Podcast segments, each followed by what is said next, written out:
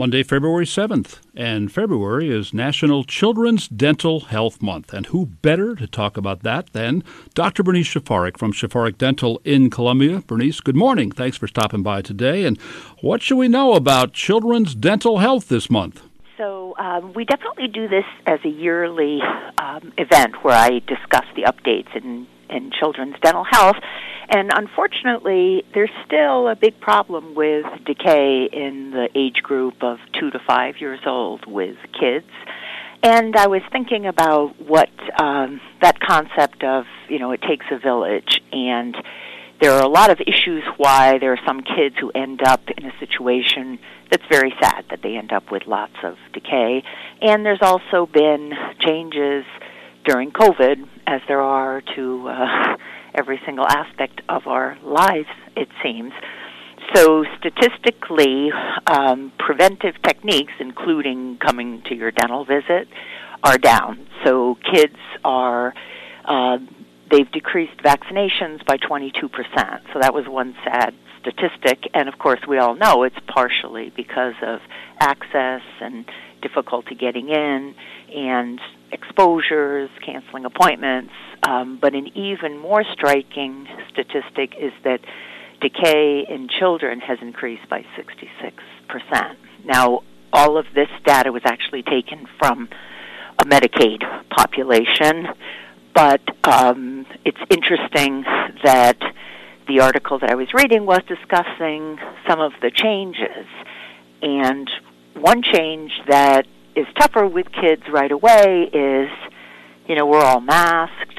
The kids walk in the office and you take their temperature and she was talking in the article about how one young young 9-year-old said, you know, that feels like a weapon that you're pointing at my forehead. And so there's there's a lot of things that we have all had to adapt to, but I think it's important to remember that our kids are the most vulnerable and they haven't had as much experience in life changes and disruption as we have had as adults, so we need to really be be aware of that. Do you feel that children wearing masks has any impact at all on their dental health? By that I mean they're recycling some of the air they're breathing out that normally would have gone out in the atmosphere. Is there any connection there between perhaps decline in dental health and the uh, more wearing of masks lately? So, what we'll um, talk about that we've talked about in the past is one of the most important things in life it, to develop normally and healthy is nasal breathing. And for some reason, people seem to breathe more through their mouths when they're wearing a mask. And I believe that could be because if there is any nasal obstruction or allergies or things like that, then once you put the mask on, people feel more inclined to mouth breathe instead of nose breathe. And that leads to a whole host of problems, including increased dryness in your mouth. And when your mouth is dry and the saliva is not flowing, you don't have that natural protection against decay. So that's a major thing that happened, and it's happening in adults and in kids. So that's that um, association. And then the other thing with COVID is prices have gone up for groceries, and the accessibility to things is less than it used to be. Um, I was speaking to a young woman who has a lot of allergies and difficulties with her skin, so she tends to wash with distilled water. And she went to three different stores to get distilled water and couldn't find it. So all of those supply chain issues are affecting every aspect of our lives. Tell me more about this distilled water concept. Is that something that we should all do, or is that just unique to her situation? Unique to her situation, and it's also I'm not even sure if there's any uh, any um, scientific evidence behind that. It's just, you know, I think there's a certain amount of people in our population who have pretty severe allergies and when they're uncomfortable with a lot of different things, they just reach out for whatever seems to work in their situation. So that's where that comes from. The other thing that happened during COVID is February is Dental Children's Health Month, and there used to be a lot of activities around that, and the whole concept was called Give Kids a Smile.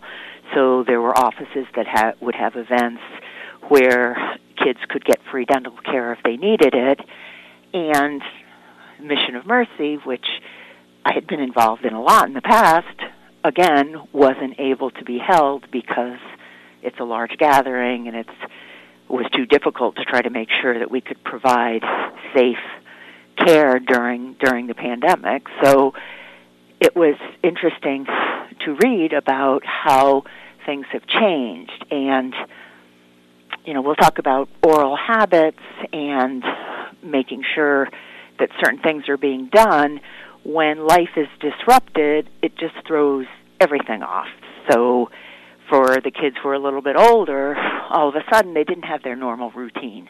So maybe they always went to bed at a certain time because they had to get on the bus. And now you know during covid they were doing things remotely. So then you didn't have to have that same routine. So even things like brushing flossing when it was your routine to do that got disrupted during covid.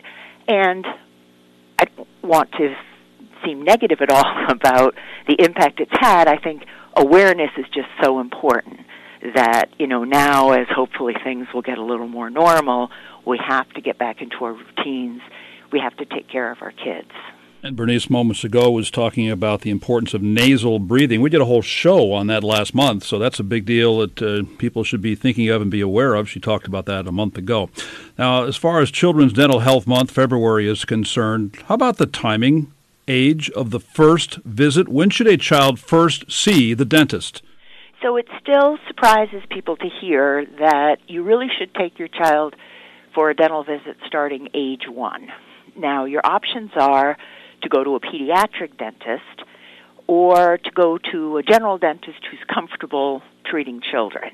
What has happened in my practice that has actually been kind of fun since I've been in the same office for 35 years, um, I now have situations where I have grandchildren of existing patients, and a lot of those people are very comfortable bringing their children here, and that's that's so important because the first visit, you know, you're not going to do be able to do a whole lot on a one year old, but there's a whole lot of discussions that can happen, and talking about things like nasal breathing and whether you're hearing any changes in snoring with your child.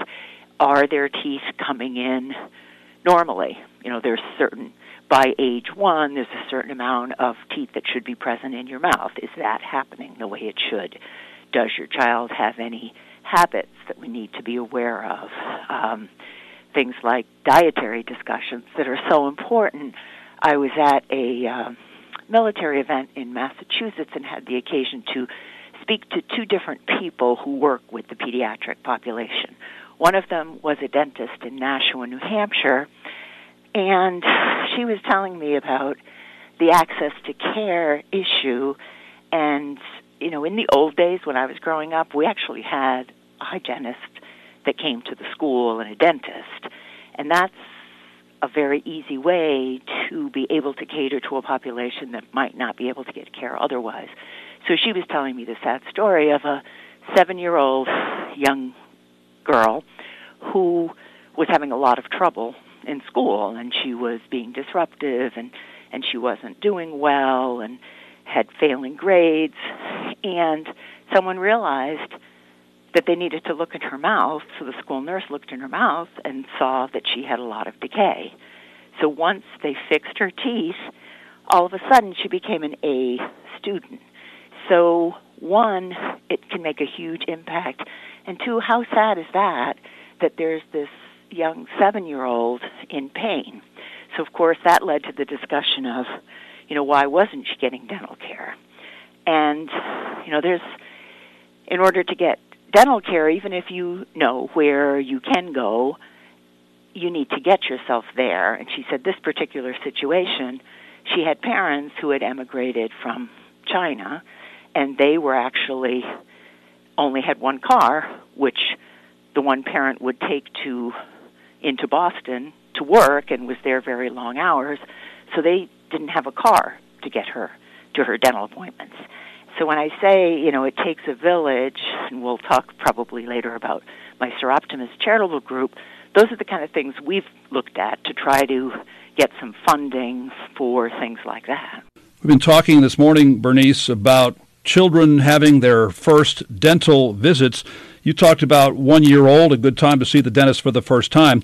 What would be the frequency? How often then should the kids go to see the dentist? So we do recommend um, dental visits every six months. Um, and I'll just uh, talk a little bit about baby teeth because that always seems to come up. Baby teeth are really important. They're not to be ignored just because they'll end up falling out.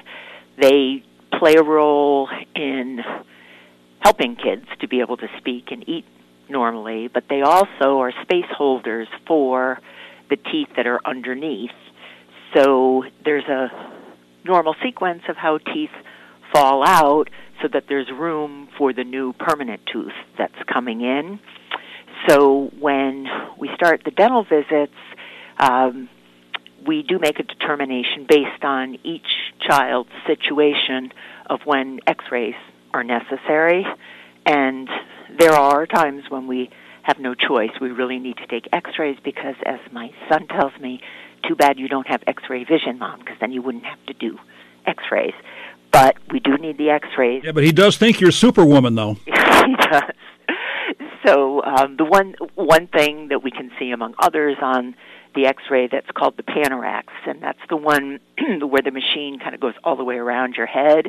And the good thing about the Panorex is it's not hard to get kids to cooperate with that because they just bite down on a little area and the machine goes around them. So it's a little easier than the conventional x-rays that we do. There's a need for those in certain situations also, but the Panorex x-ray is great because it can show us let's say a child is 6 or 7 years old, you'll see a lot of the baby teeth, but underneath you'll see the permanent teeth growing in and you can tell at that point whether all of those teeth are present or not.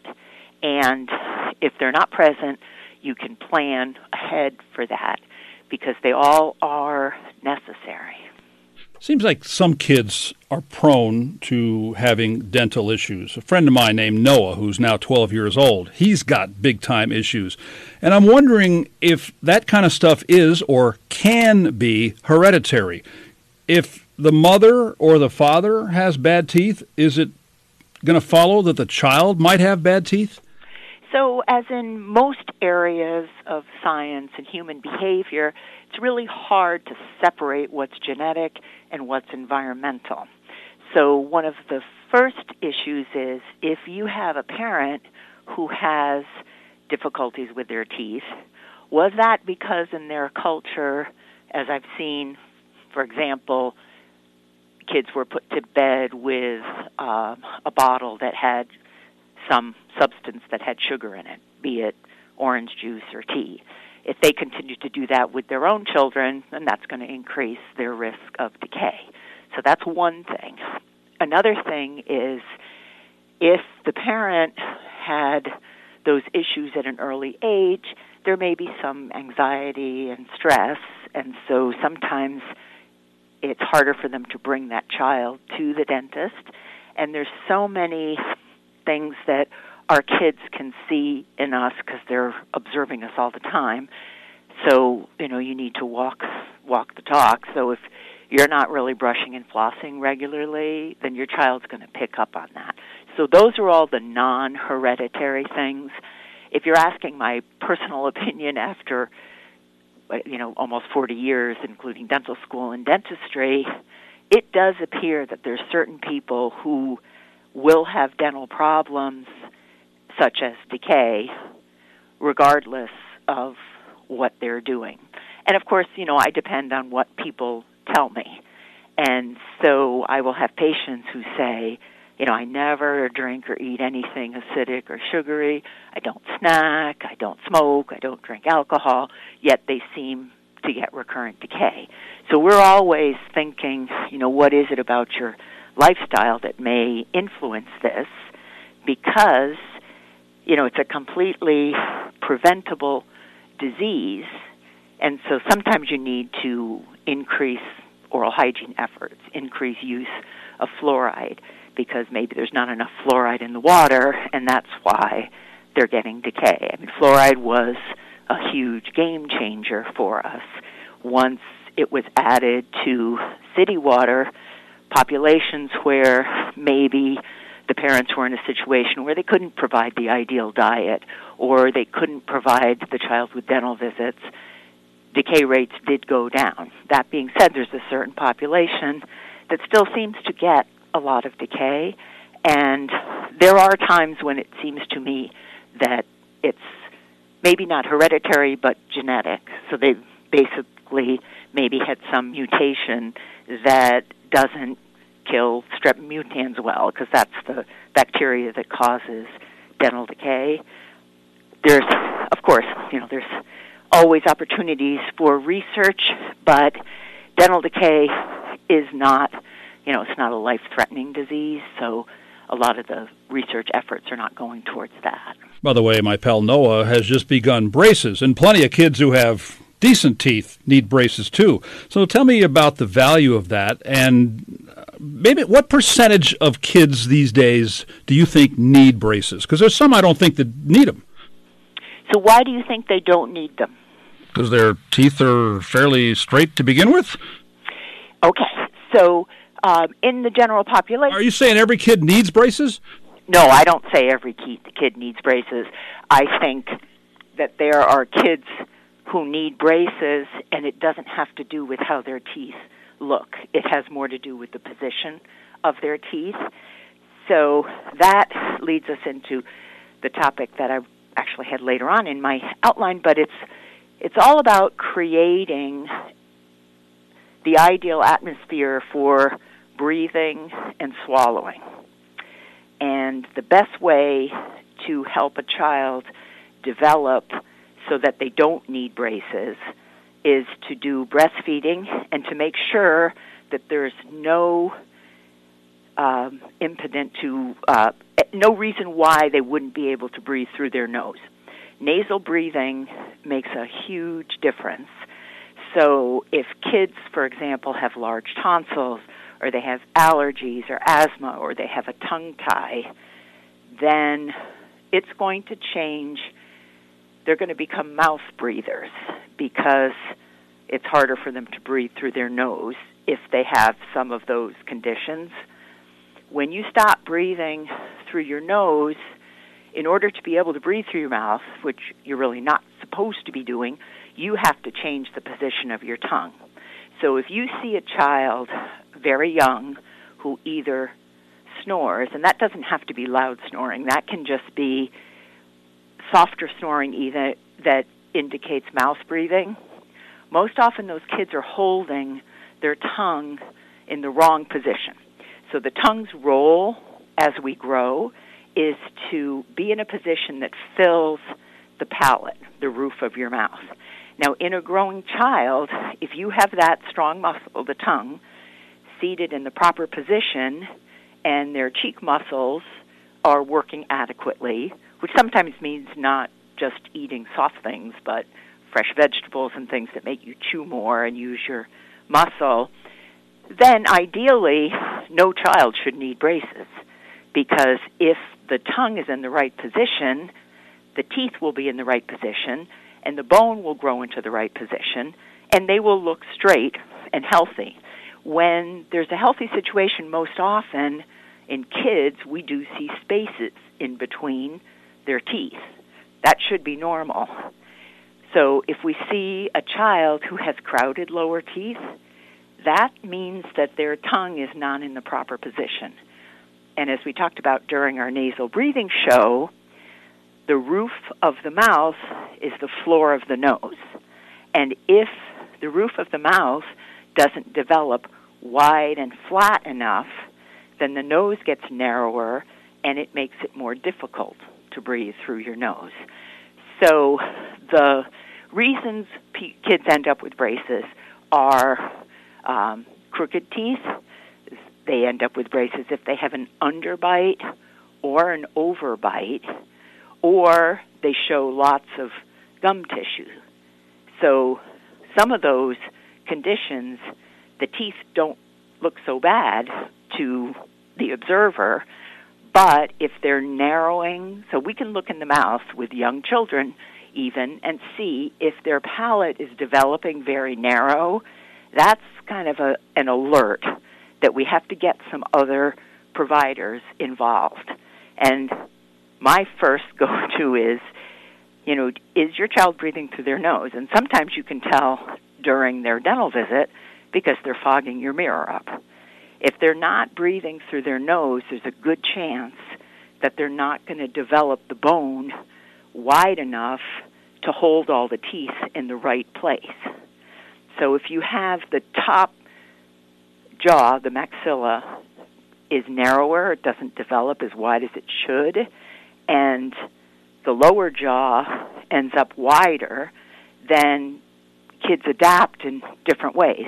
One way is they will um, bring their jaw forward, and that's how you end up with an underbite. Well, when they do that, instead of having the inside cusps, we call them, but basically bumps on the top teeth, hit in the very center of the bottom tooth, which enables it to be a straight soldier. If that's not happening, then teeth can all lean in. Once they lean in, it gives you less room for your tongue. And if you're not nose breathing and your mouth breathing, you have to do something to help yourself breathe. So people accommodate by opening their mouths and breathing and changing the position of their tongue. Is that too long a complicated answer to your simple question? No, but it's a definitely in the category of orthodontic intervention. Let me change gears a bit to something you just referenced briefly earlier, and that is your work with the Soroptimist of Willimantic, and you've got the big fundraiser coming up, but it's not in March anymore.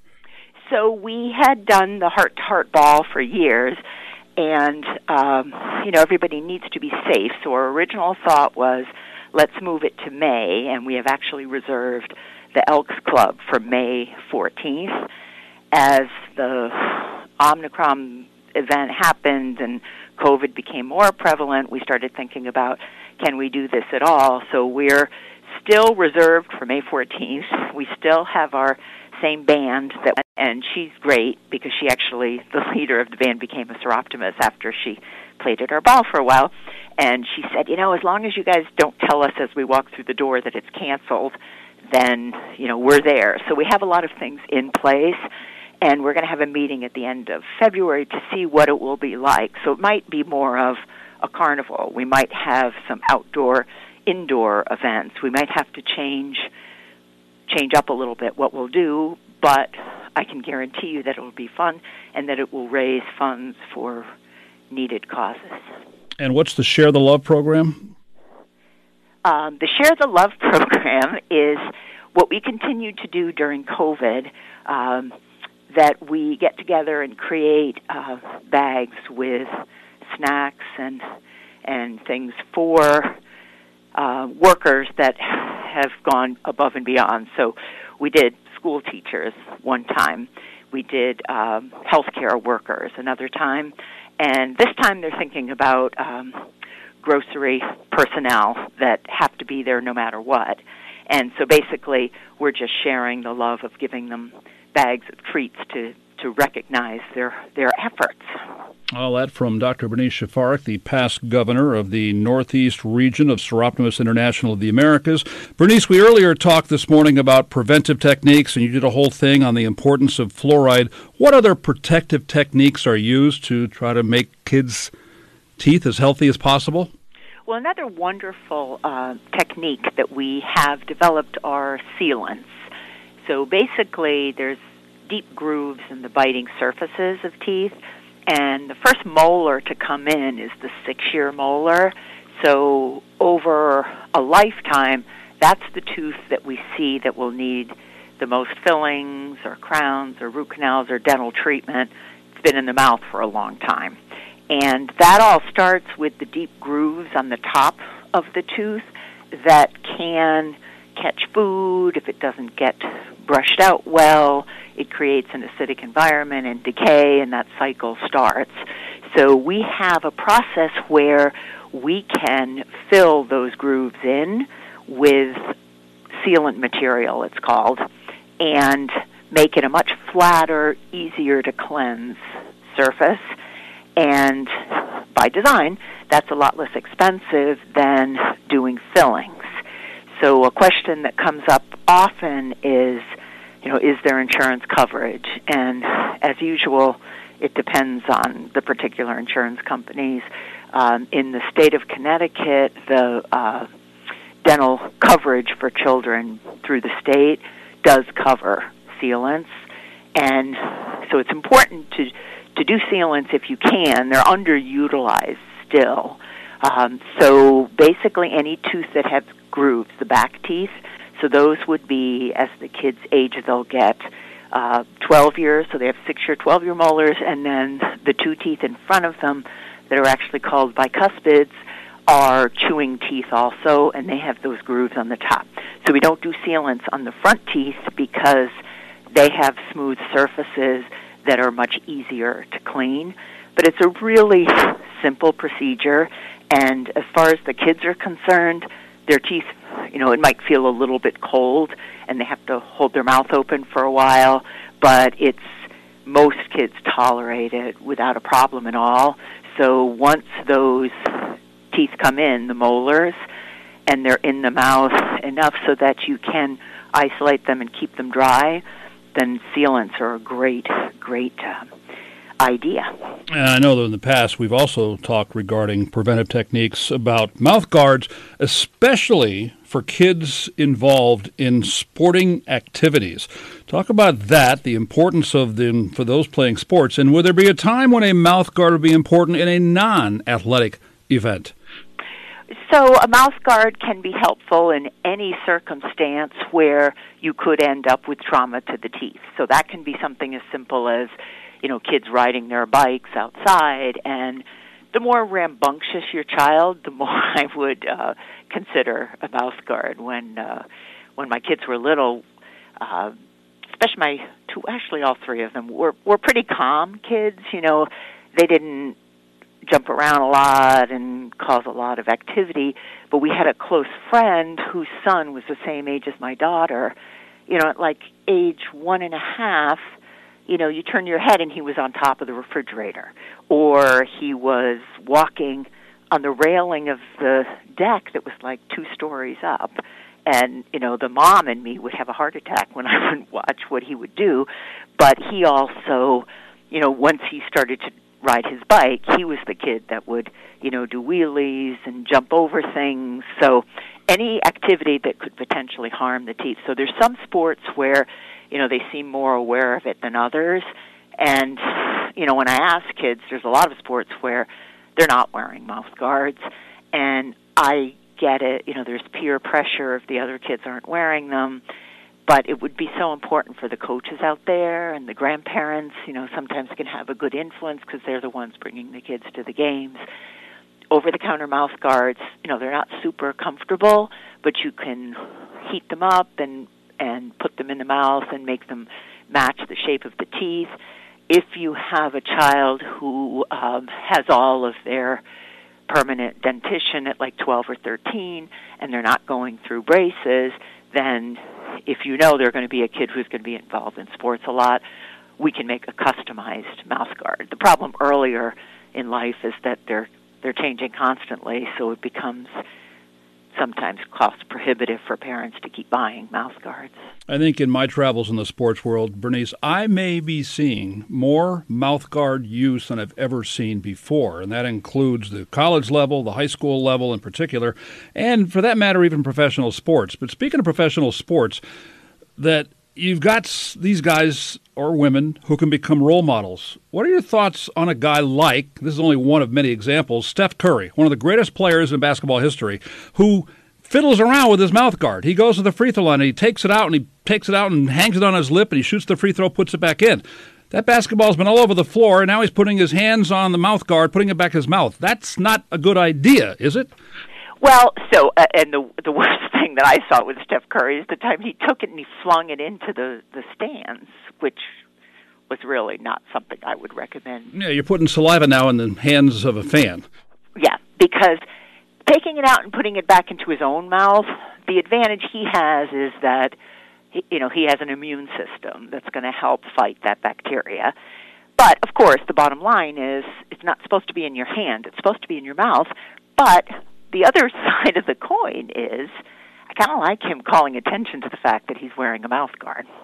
You know, every time he takes it in and out, then people are sitting there watching him, going, "Oh yeah, mouth guard." You know, here's a basketball player that I'm sure there's a lot of young kids who would love to be another Steph Curry. But you are so right. You know, it goes in your mouth, and if it's a custom mouth guard, you can make one that fits well enough that it shouldn't be a problem for it to be sitting in your mouth. You know, there. So he might be a mouth breather, and it's interfering with his mouth breathing. So if I were Steph Curry's provider, I would talk about nasal breathing. Bingo. Now we're talking about children's dental health. This is Children's Dental Health Month during February. What's the role of home care and diet? So that's huge. And to the um, grandparents listening out there, you know, if you're taking care of the grandchildren, which I see a lot, especially nowadays, you know, with remote working, you know, it's really hard if the kids are around to, to do your job. Don't be that grandparent that's constantly buying them snacks because you're really making it difficult for the parents. So, you know, snacking is okay, but it should be done in moderation.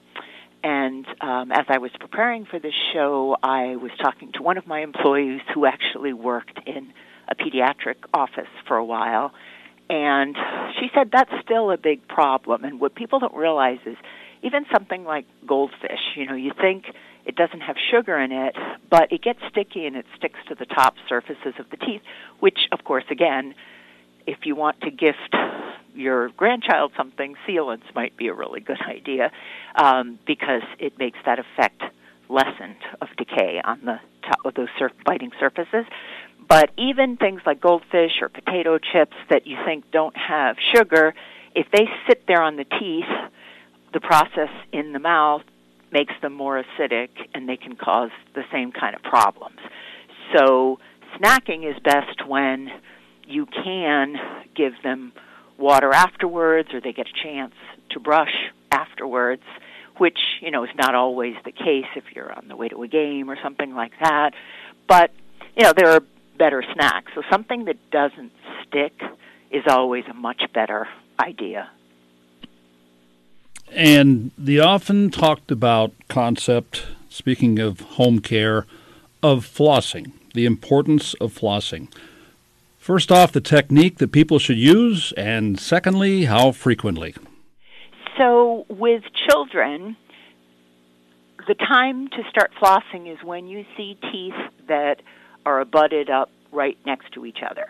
So, often in a child with a healthy developing mouth, and that's going to be a nose breather that has a pretty wide palate, you may have spaces in between all of the baby teeth.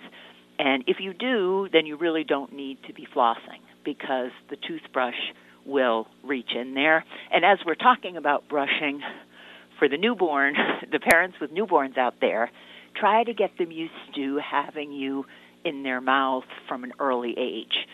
So as soon as you know weeks after they're born, you can start just taking a washcloth and wetting it and rubbing their gums, and then they'll get used to you being in their mouth. And as soon as they have teeth, that's the time when you need to start brushing. And in general, kids younger than eight are never really going to do a good job brushing their own teeth. So you will make your life easier if you have a child who really has that independent spirit and wants to do things themselves. Try to brush their teeth first. So I've also heard of um, a parent, actually a, a friend of my daughter's.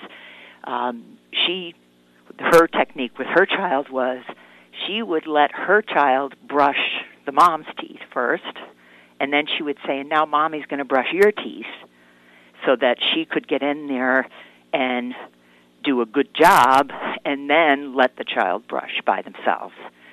If you let them brush by themselves first, they usually run out of tolerance for you in their mouth pretty quickly. So that's one hint I have out there. And for the under three year olds, you should only use about the size of a grain of rice, so like just a little smear of toothpaste. And the reason is you don't want them swallowing it because you want to use a fluoridated toothpaste. So my technique when my kids were little was I would, you know, they need to spit out, which is not an easy thing to do, but we would say patooey, and that would automatically kind of make them spit out. But the younger they are, the harder that is.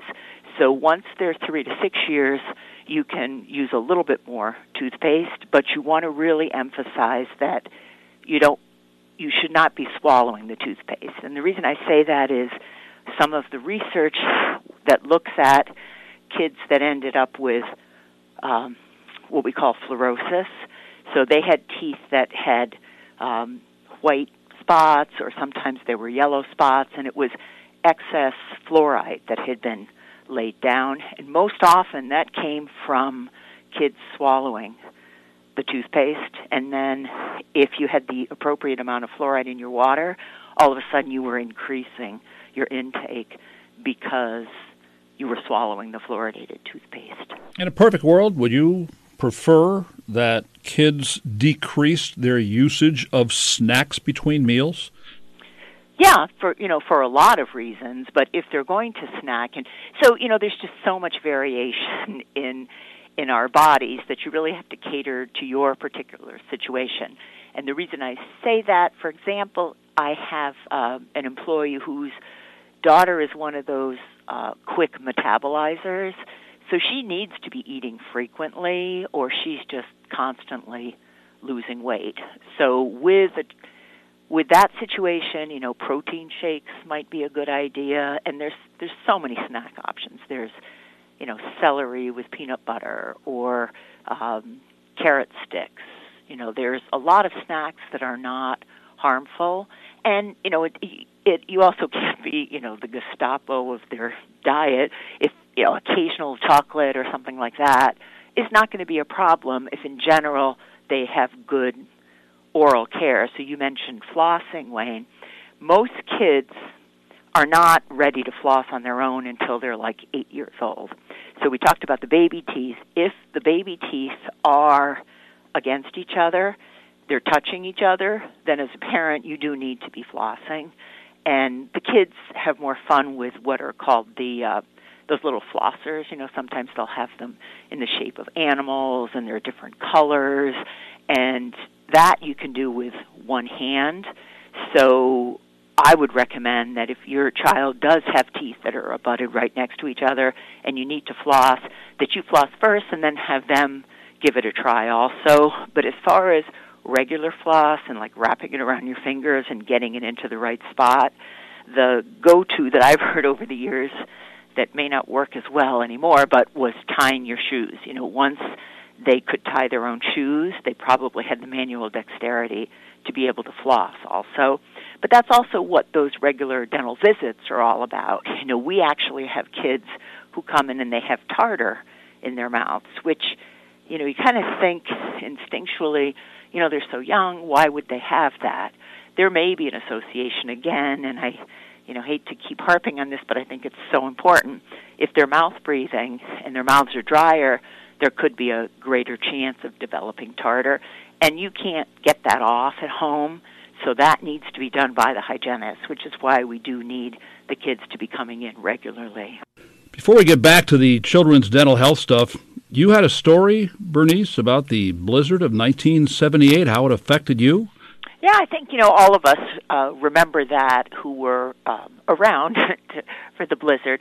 So I actually was um, living in Poland and going to medical school in Poland, and they had two weeks off in February, so I decided to come home for two weeks. And the day after I arrived home, we had this big blizzard and they closed the state. And um, so we were living in Hamden, down near New Haven. And uh, it was interesting. I mean, I was a cross country skier from college because I went to college in Montreal.